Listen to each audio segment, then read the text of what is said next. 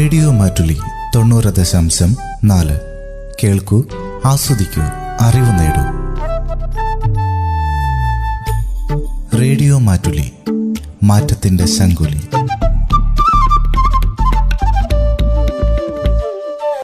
താങ്ങും തണലും. നബാർഡിന്റെ വിമൻ എസ്ജിയുടെ സാമ്പത്തിക സഹായത്തോടെ റേഡിയോ മാറ്റുലി അവതരിപ്പിക്കുന്ന സാമ്പത്തിക ബോധവൽക്കരണ പരിപാടി. നിർവഹണം രാഗിൻ റോസ്. നമസ്കാരം പ്രിയ ശ്രോതാക്കളെ താങ്ങും തണലും പതിനഞ്ചാം അധ്യായത്തിലേക്ക് ഏവർക്കും ഹൃദ്യമായ സ്വാഗതം. പരമ്പരാഗതമായി ചെയ്തു വന്നിരുന്ന തൊഴിലിനെ വരുമാനദായകമായ സംരംഭമാക്കി മാറ്റിയ സംരംഭകയാണ് കണ്ണൂർ യൂണിവേഴ്സിറ്റിക്കടുത്തുള്ള വിനീത വി പി. വിനീതയുടെ സൂര്യ ഫുഡ്സ് സംസ്ഥാനത്തിനകത്തും പുറത്തും വിപണിയിൽ സജീവമാണ്. കേൾക്കാം വിനീതയുടെ സംരംഭത്തിന്റെ വിശേഷങ്ങൾ ഇന്നത്തെ താങ്ങും തണലും പരിപാടിയിലൂടെ.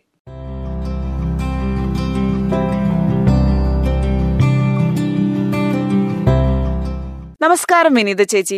ചേച്ചിയുടെ ഈ സംരംഭത്തെക്കുറിച്ച് ഒന്ന് ചുരുക്കി പറയാമോ? നമ്മളെ ഒരു പപ്പട നിർമ്മാണ യൂണിറ്റ് ആണ്. ഒരു പത്ത് വർഷമായിട്ട് നമ്മൾ കൈകൊണ്ട് ചെയ്തിട്ടുണ്ടായതാണ്. ഇപ്പം ഒരു മൂന്ന് വർഷമായിട്ട് നമ്മൾ മെഷീനറി ഉപയോഗിച്ചാണ് ചെയ്യുന്നത്. ഒരു കുടുംബശ്രീന്റെ സംരംഭം എന്ന നിലയ്ക്ക് നമ്മൾ ശുദ്ധമായ പപ്പടം പിന്നെ ജനങ്ങളിൽ എത്തിക്കുക ലക്ഷ്യത്തിൽ മായൊന്നും കലർത്താണ്ട് നല്ല ഉഴുന്ന മാവിൽ മാത്രം ഉണ്ടാക്കുന്ന ഒരു പ്രൊഡക്റ്റാണിത് എന്റെ ഭർത്താവും പിന്നെ കുടുംബശ്രീ ഒരു അംഗമല്ല വേറെ ചേച്ചിയും കൂടിയാണ്. നമ്മൾ മൂന്നാളും കൂടിയാണ് ചെയ്യുന്നത്. ഇപ്പൊ അത്യാവശ്യം ലാഭകരമായിട്ട് മുന്നോട്ട് പോകുന്നുണ്ട്. ഈ ഒരു സംരംഭം മൂന്നാൾ കൂടിയാണ് ചെയ്യുന്നത് എന്ന് പറഞ്ഞല്ലോ. ഇതൊരു ഗ്രൂപ്പ് സംരംഭമാണോ? വ്യക്തിഗത സംരംഭമായിട്ട് ഞാൻ തുടങ്ങിയതിന് ഗ്രൂപ്പ് സംരംഭമല്ല. ഞാൻ ഒരു കുടുംബശ്രീ അംഗമാണ് ഞാൻ. ആ നിരക്ക് വ്യക്തിഗത സംരംഭമായിട്ട് തുടങ്ങിയതാണ്. എന്നാലും നമുക്ക് കുടുംബശ്രീന്ന് എല്ലാ സപ്പോർട്ടും ഉണ്ട്. മേളകളിലെല്ലാം നമ്മൾ പിന്നെ പപ്പടം വിൽപ്പനക്ക് വെക്കുന്നുണ്ട്. നരസമേളയിലെല്ലാം ഉണ്ടായിന്. പിന്നെ മാസച്ചന്തകൾ അങ്ങനെ എല്ലാ കുടുംബശ്രീയുമായിട്ട് ബന്ധപ്പെട്ട മിക്ക പരിപാടിയിലും നമുക്ക് സ്റ്റാൾ ഉണ്ടാവലുണ്ട്. പിന്നെ കുടുംബശ്രീന്റെ എം ഇ സിമാരെല്ലാം നമ്മളെല്ലാ ഇതിലും സഹായത്തിന് എത്തലുണ്ട്. എപ്പോഴാണ് ചേച്ചി ഇങ്ങനെ ഒരു സംരംഭത്തിന് തുടക്കമിട്ടത്? ശരിക്കും ആരംഭിച്ചാണ് ഞാൻ കല്യാണം കഴിഞ്ഞിട്ട് ഇവിടെ വന്നതാണ്. എന്റെ ഭർത്താവിന്റെ അച്ഛൻ നാൽപ്പത് വർഷമായിട്ട് ചെയ്തുകൊണ്ടുണ്ടായതാണ്. കല്യാണം കഴിഞ്ഞ് ഞാൻ വന്നതിന് ശേഷം നമ്മൾ രണ്ടാളും ഇതിലേക്ക് വന്ന് പത്ത് വർഷത്തോളം നമ്മൾ കൈകൊണ്ട് ചെയ്തു. അല്ലാണ്ട് അവർ ചെയ്യുന്നത് പത്തമ്പത് വർഷമായി അച്ഛൻ ഭർത്താവിന്റെ അച്ഛനും അത് ചെയ്ത് പിന്നെ അച്ഛൻ ചെയ്തിട്ടുണ്ടായിനി അച്ഛൻ ചെയ്തിട്ടുണ്ടായിനി.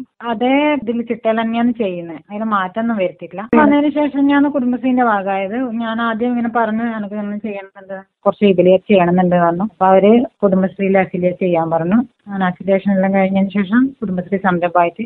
സ്ഥാപനം എല്ലാം കുടുംബശ്രീ സംരംഭമായിട്ട് തന്നെയുള്ളത് ബിസിനസ് വിപുലീകരിച്ചതിനെ പറ്റി പറഞ്ഞു. ഈ ഒരു സംരംഭം കുടുംബശ്രീയുടെ ഭാഗമായതിനു ശേഷം എന്തെല്ലാം മാറ്റങ്ങളാണ് ഉണ്ടായത്? കുറച്ച് വിപണി അധികം പിന്നെ കിട്ടാൻ തുടങ്ങി. ഇനി കുടുംബശ്രീ സംരംഭം എന്നുള്ള നിലയിൽ നമുക്ക് പൊതുവിപണിയിൽ നമ്മൾ ഇറങ്ങുമ്പോൾ തന്നെ നമുക്ക് വേറെ തന്നെ ഒരു കുടുംബശ്രീ സംരംഭം എന്ന് പറയുമ്പോൾ അതിന് വേറെ തന്നെ ക്വാളിഫിക്കേഷൻ ആണ്. ജനങ്ങളെ ഒരു സൂപ്പർ മാർക്കറ്റിലായാലും അല്ലെങ്കിൽ ഒരു ഹോട്ടലിലും പോയിട്ട് നമ്മൾ നമ്മളൊരു കുടുംബശ്രീ സംരംഭം എന്ന് പറയുമ്പോൾ കിട്ടുന്ന ഒരു ഇതുണ്ടല്ലോ. ജനങ്ങൾ പെട്ടെന്ന് സ്വീകരിച്ചു തുടങ്ങി. അതിന്റെ അതിൽ വേറെ മായൊന്നും ഉണ്ടാവില്ല എന്നുള്ള ആ ഒരു പിന്നെ ചിന്ത ജനങ്ങളിലുണ്ട് കുടുംബശ്രീ നമ്മൾ എന്ന് പറഞ്ഞാൽ സരസ്മേള കുടുംബശ്രീന്റെ തന്നെ കുടുംബശ്രീയിൽ പിന്നെ സംസ്ഥാന കുടുംബശ്രീന്റെ നിർമ്മാണത്തിന്റെ ഭാഗമായിട്ടാണ് സരസ്മേള ഉണ്ടായത് സരസ്മേളയിൽ നമ്മൾ ഒരു ലക്ഷം രൂപന്റെ സാധനം പത്ത് ദിവസത്തെ മേളയിൽ നമ്മൾ ഉണ്ടാക്കിയിട്ടുണ്ട്. ഒരു ലക്ഷത്തിന്റെ പപ്പടം നമ്മൾ വിറ്റിട്ടുണ്ട്. പിന്നെ സാധാരണ ഇല്ല മാസച്ചന്തയൊന്നും ഇപ്പോൾ ഇല്ല.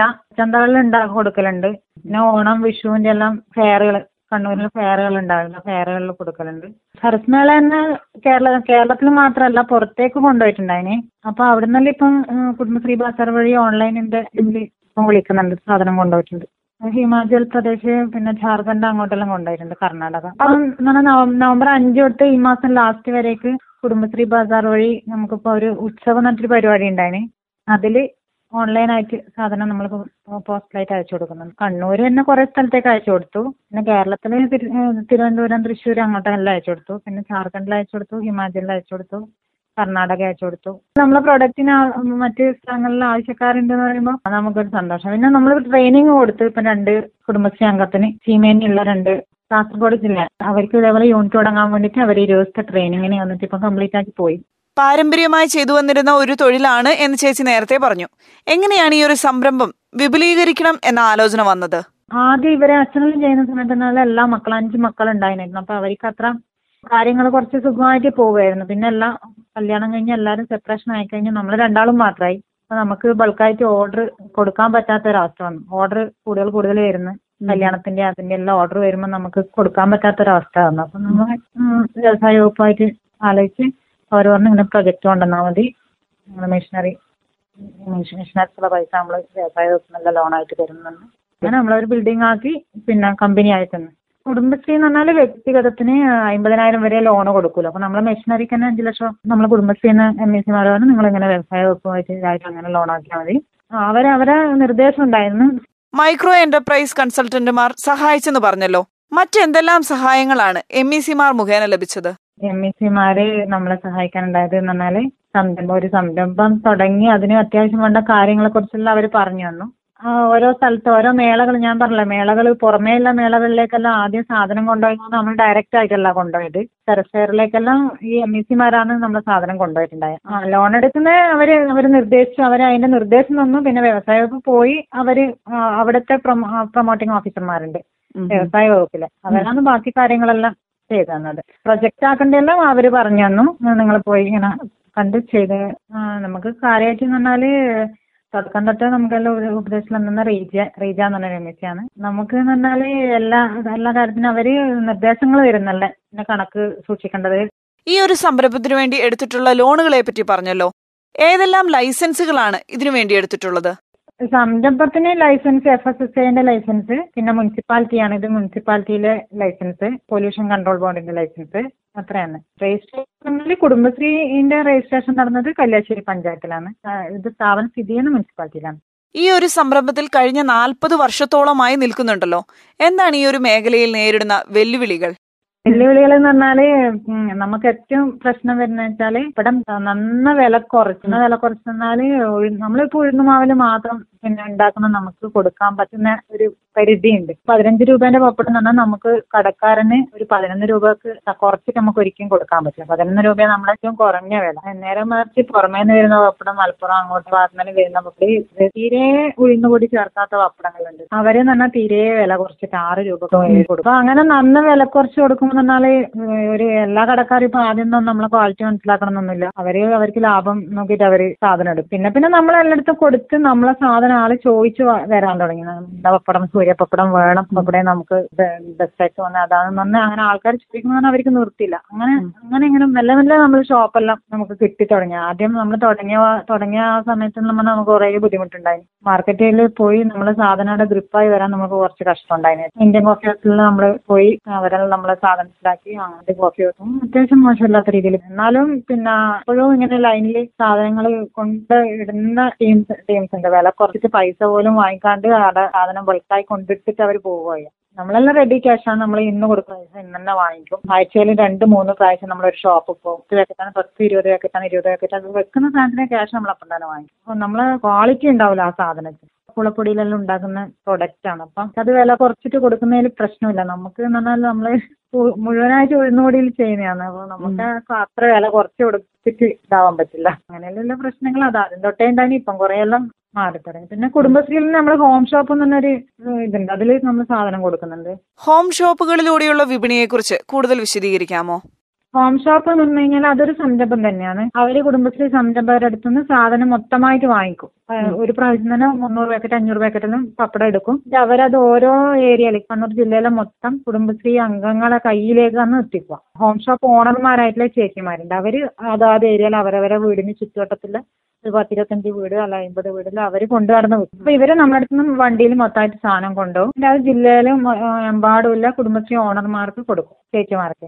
അവരാണ് അതിന്റെ സെയിൽസ് നടത്തുന്നത്. കണ്ണൂർ കോഴിക്കോട് ജില്ലയുണ്ട് കണ്ണൂർ ജില്ലയുണ്ട്. ഇപ്പൊ അത് എല്ലാ ജില്ലകളിലേക്കായിട്ട് വരുന്നുണ്ട്. ആ അത് അതിലൂടെയും കൂടെ ഇപ്പൊ നമുക്ക് മാർക്കറ്റ് ഉണ്ട്. അപ്പൊ അവിടെ ഇപ്പൊ നമ്മൾ പപ്പടത്തിന് കൂടുതൽ ഡിമാൻഡ് ആയി. അത് പപ്പടം മാത്രമല്ല എല്ലാ പ്രൊഡക്റ്റും കുടുംബശ്രീന്റെ ഇപ്പൊ നല്ല മില്ലിലെ പിന്നെ പുട്ടുപൊടി മറ്റേ അങ്ങനത്തെ എല്ലാ പ്രൊഡക്റ്റും അവർ ഇതേപോലെ എടുത്തിട്ട് സപ്ലൈ ചെയ്യുന്നുണ്ട്. ബേക്കറീസ് പുട്ടുപൊടി അപ്പാരൽസ് എല്ലാം എല്ലാം കൊടുക്കുന്നുണ്ട്. ഈ ഒരു സംരംഭത്തിലേക്ക് എടുത്ത വായ്പകളെ കുറിച്ചും ലഭിച്ച സബ്സിഡികളെക്കുറിച്ചും പറയാമോ? കുടുംബശ്രീന്ന് നമുക്ക് സി എഫ് ലോൺ എന്നുണ്ട്. സി എഫ് ഫണ്ട് എന്നിട്ടൊരു ഫണ്ട് ഉണ്ട്. അത് അമ്പതിനായിരം അമ്പതിനായിരം നമുക്ക് ഓരോ പ്രാവശ്യം അലവ് ചെയ്തു തരും. ആ അമ്പതിനായിരം അടച്ചു കഴിഞ്ഞാൽ വീണ്ടും നമുക്ക് ആ സി എഫ് ഫണ്ടിലേക്ക് നമ്മൾ പരിഗണിക്കും. ഞാൻ രണ്ട് പ്രാവശ്യമായിട്ട് ഇപ്പൊ ആ സി എഫ് ആ ഫണ്ട് ഞാനിപ്പോ രണ്ട് പ്രാവശ്യമായി എടുത്തു. പിന്നെ ത്രിഫ്റ്റ് മാസം ആഴ്ചയിൽ വെക്കുന്ന പൈസയാണ് ഒരു ലോൺ എടുക്കാനുണ്ട്. ത്രിഫ്റ്റ് ലോൺ എന്ന് അതും അതേപോലെ തന്നെ നമ്മൾ അടക്കുന്നതിനനുസരിച്ച് നമുക്ക് വീണ്ടും എടുക്കാൻ പറ്റുന്ന ലോൺ ഇൻഡസ്ട്രിയൽ ലോണിന് നമുക്ക് മുപ്പത് ശതമാനം സബ്സിഡിയാണ് അതിന്റെ പ്രൊജക്ട് കോസ്റ്റിന്റെ മുപ്പത് ശതമാനം.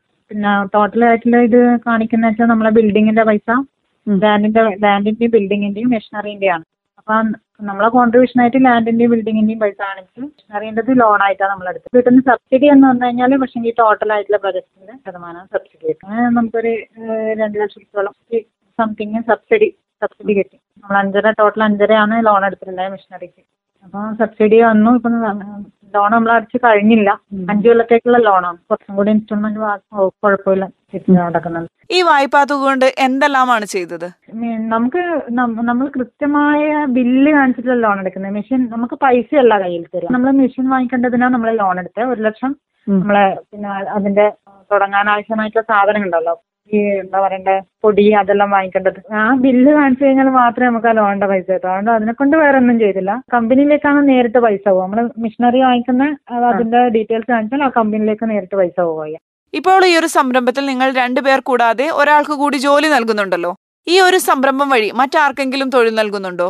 ഒരാൾക്കും കൂടെ ജോലിയായിട്ട് കൊടുത്തു പിന്നെ ഇവിടുന്ന് പിന്നെ കുറച്ച് സാധനങ്ങൾ കൊണ്ടുപോയി വെക്കുന്ന ഒരു ചേച്ചിയുണ്ട്. ഞാൻ തന്നെ കുറച്ച് ദൂരെയില്ല ഒരു വയ്യാത്ത ചേച്ചിയാണ് ആ ചേച്ചി സാധനങ്ങൾ പാക്ക് ചെയ്ത സാധനങ്ങൾ കൊണ്ടുപോയി അവർ വിറ്റ കമ്മീഷൻ അവരെടുക്കും വിനീത ചേച്ചിയെ സംബന്ധിച്ചിടത്തോളം സംരംഭകത്വത്തിൽ വർഷങ്ങളുടെ അനുഭവ സമ്പത്തുണ്ട്. ഈ ഒരു അനുഭവങ്ങളിൽ നിന്നുകൊണ്ട് പുതുതായി സംരംഭങ്ങൾ ആരംഭിക്കാൻ ആഗ്രഹിക്കുന്നവരോട് എന്താണ് പറയാനുള്ളത്?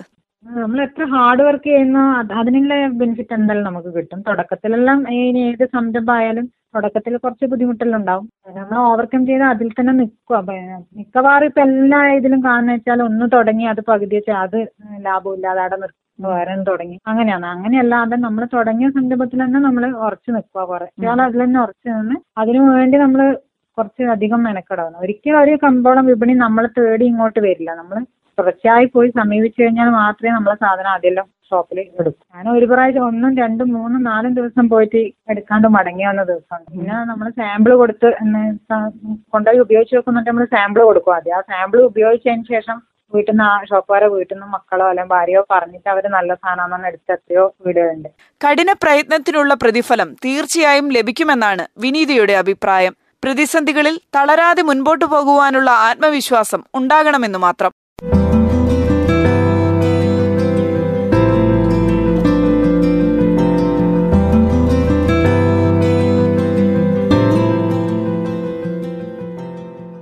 കണ്ണൂർ യൂണിവേഴ്സിറ്റിക്ക് അടുത്തുള്ള വിനീത വി പിയുടെ സൂര്യ ഫുഡ്സ് എന്ന സംരംഭത്തെക്കുറിച്ചാണ് ശ്രോതാക്കൾ കേട്ടത്. ഇന്നത്തെ താങ്ങും തണലും പരിപാടി ഇവിടെ പൂർണമാകുന്നു. നന്ദി നമസ്കാരം.